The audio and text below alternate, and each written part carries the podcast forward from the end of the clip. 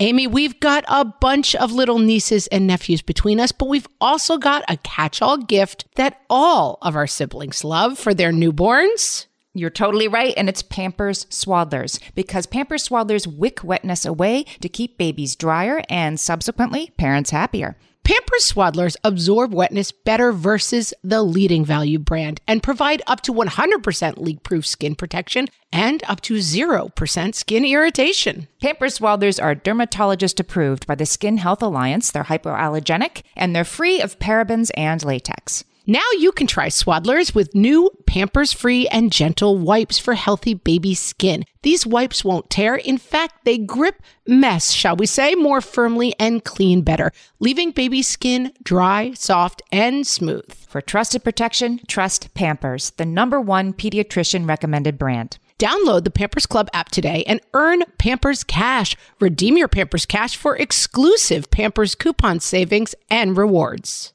Only redeemable via Pampers Club. Pampers Cash has no cash value.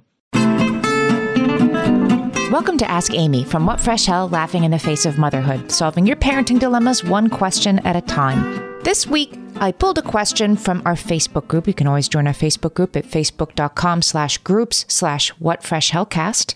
This listener wrote in to say, My family moved last spring to a new school district with higher standards than our previous one.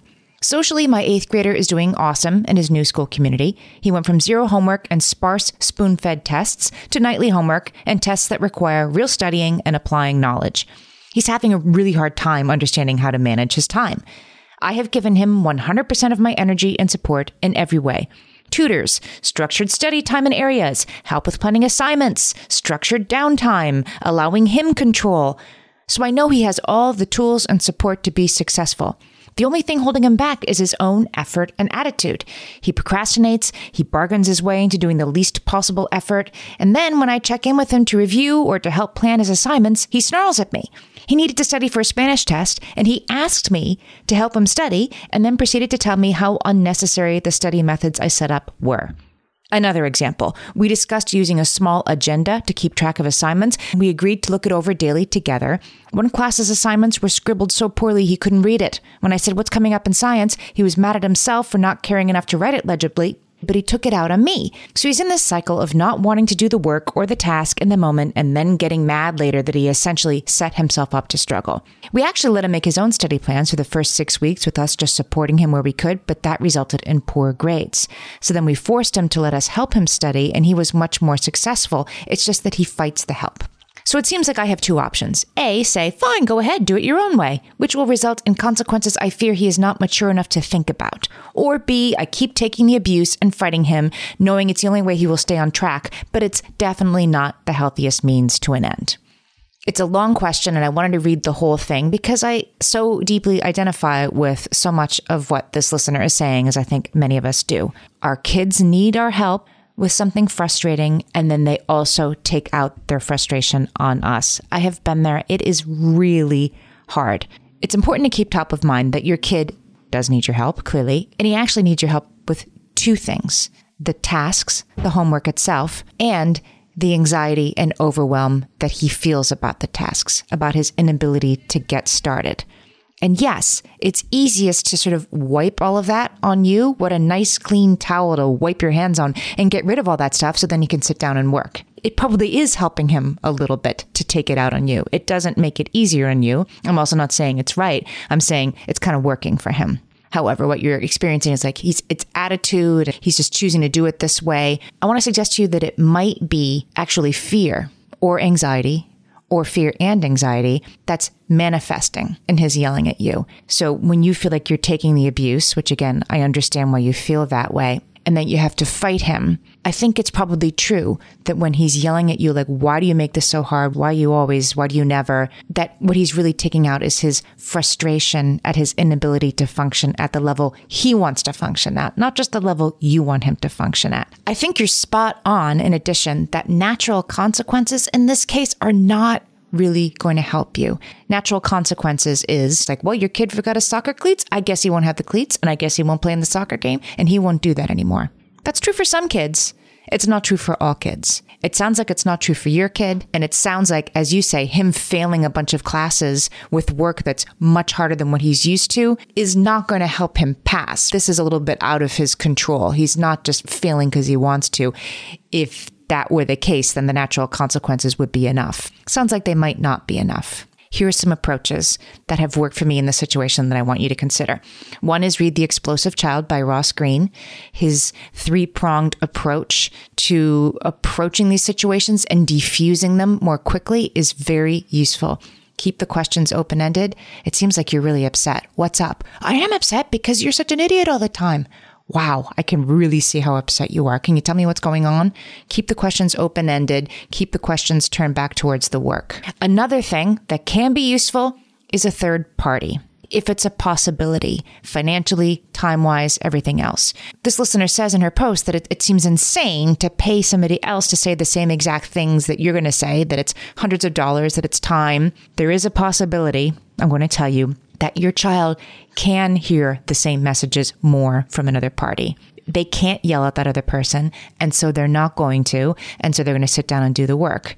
There's also, of course, the possibility that somebody who does do this with other kids is going to have different ideas.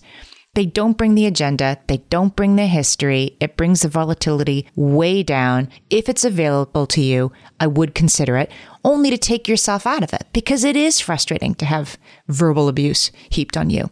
The other thing I want to make sure you consider I can't exactly tell if you have a parenting partner or not.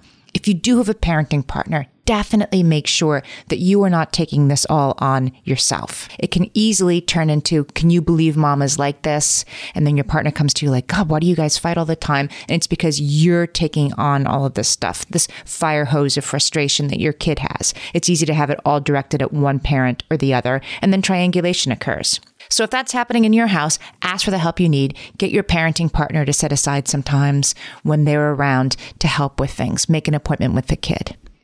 I want you also to consider the concept of executive function. If one believes, as I usually do, that kids do well if they can, then your kid is not struggling right now to frustrate you or to prove a point, but because he's struggling either with anxiety or with fear or with executive function or with some combination of the three. There's a book called Smart but Scattered Teens. I'm going to put the link in the show notes for that. You should definitely look at that. This kid sounds like needs more scaffolding, needs more structure, needs somebody to beat up on. It doesn't have to be you. It shouldn't be you, but it does help to understand that what's coming out is not about you, even if he says it is, that it is about the work, that it is about the frustration.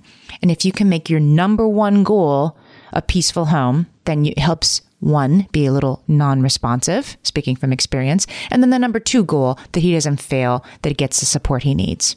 I just want to finish by saying I totally understand, listener, how frustrating this is. It isn't fair. It is more than a mom should have to take on. And so many of us have done it, and we wish you luck. Send us your questions and we might answer yours next. Email us questions at whatfreshhellpodcast.com. Thanks for listening.